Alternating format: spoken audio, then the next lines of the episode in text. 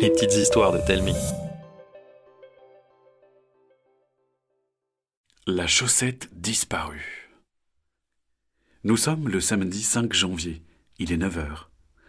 Dans une chambre d'enfant, étonnamment bien rangée, les rayons du soleil filtrent au travers de lourds rideaux en tissu blanc. Un ventre gargouille. Une couette molletonnée s'agite avant qu'une jeune fille n'en émerge. Les cheveux en pétard, les yeux à demi collés, Vera baille. Si fort qu'un lion pourrait mettre sa tête tout entière dans sa bouche.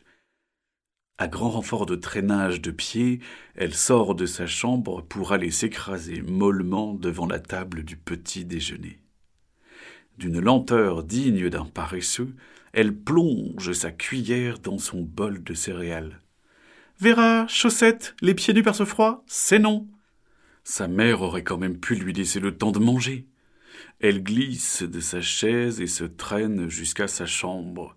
Non sans mal, elle retrouve l'une de ses chaussettes d'hiver fétiches, si chaude et si confortable qu'on dirait des couettes pour pieds. Mais l'autre manque à l'appel. Alors, chaussée d'une seule chaussette, elle retourne voir sa mère. Tu n'aurais pas vu mon autre chaussette? La mère considère un instant les pieds de sa fille et lui répond en souriant. Je l'ai mise dans le panier de recyclage. Elle traînait dans le salon ce matin totalement effilochée, avec un énorme trou.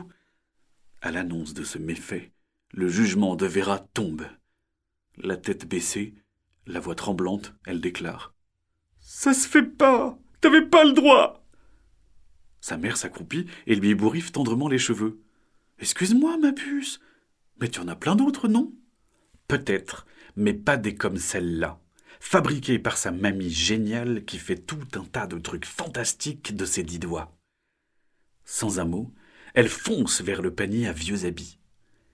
Mais derrière la porte de la buanderie tinte un sifflotement joyeux. Impossible. Elles ne sont que toutes les deux à la maison. Serait-ce un voleur d'habits? Déterminée à sauver sa chaussette, Vera ouvre la porte à la volée. Silence absolu. Interrompu l'instant d'après par le bruit du panier qui tombe à la renverse. Elle est seule. Timidement, elle s'approche du panier, le remet droit, puis un à un retire les vêtements. D'abord doucement, puis de plus en plus vite. Redrame. Pas de chaussettes à l'horizon. Vera s'effondre au milieu d'un champ de vieux habits. Sa mère la rejoint. D'abord sidérée, elle est vite attendrie par les yeux rouges et les manches toutes humides de sa fille. Ma chaussette Elle a disparu Chagrinée, sa mère lui tend un mouchoir. Pourtant, je suis sûre de l'avoir mise dans le panier. De retour dans sa chambre, Vera se résigne à enfiler une autre paire de chaussettes, moins douce et moins chaude, quand sa chaussette fétiche tout effilochée lui apparaît sous le nez. Tenue par une petite main au bout de laquelle se trouve le bras d'un petit être si poilu que rien ne dépasse hormis son nez. Derrière lui, il tient un petit caddie à roulettes rempli d'habits. J'ai l'impression qu'elle te manque. Alors, euh, je te la rends. Désolé.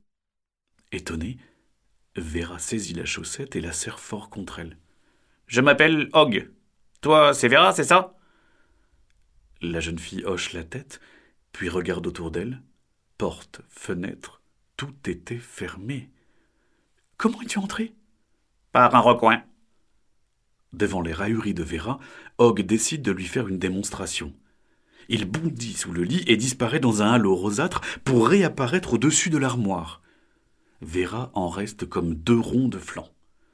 Immobile un moment, elle est très vite submergée par l'excitation. Tu es magicien? Tu peux te transformer en dragon? Le petit être hausse les épaules. Hum, non. Je peux juste entrer et sortir par les recoins. C'est comme ça qu'on voyage, nous autres, les Kiklos. On visite les maisons pour vous débarrasser des objets oubliés et leur donner une seconde vie. Vera lui demande fasciné. Tu peux me montrer? Hogg lui prend la main. L'instant d'après, il disparaît sous son armoire. Vera s'attendait à tout, sauf à tomber dans un couloir silencieux et étincelant comme si quelqu'un avait tout astiqué minutieusement. Les murs, rose clair, sont criblés de trous à la surface desquels on doit des images. Ce sont les vues depuis des tas de recoins. Après de longues minutes de marche, le couloir débouche sur une porte tout à fait normale. Bienvenue à la recyclerie. Jamais Vera n'aurait pu l'imaginer aussi grande.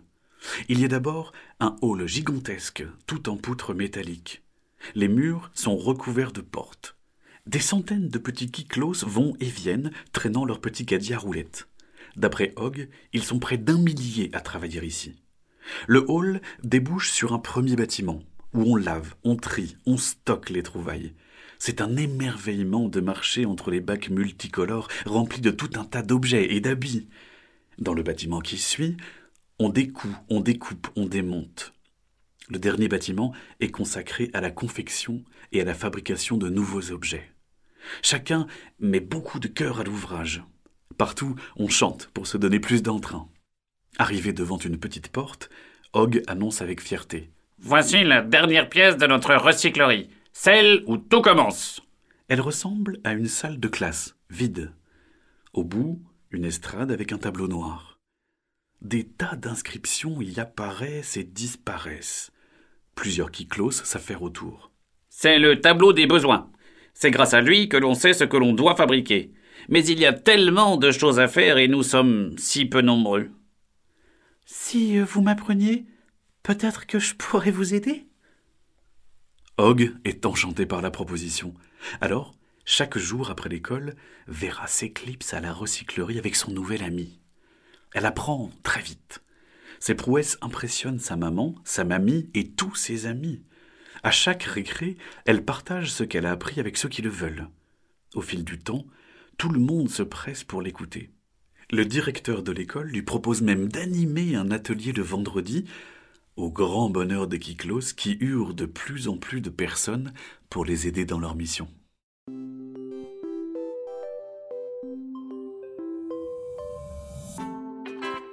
C'était une petite histoire de Telmi, racontée par Arnaud Guillot.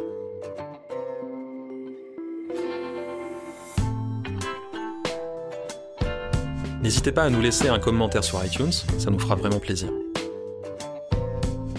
Chaque jeudi, nous vous racontons une nouvelle histoire. Alors pour ne pas la rater, abonnez-vous au podcast. Et pour les 6-10 ans, plus d'histoires à lire sur telming.com. T-A-L-E-M-I-N-G.com. À la semaine prochaine!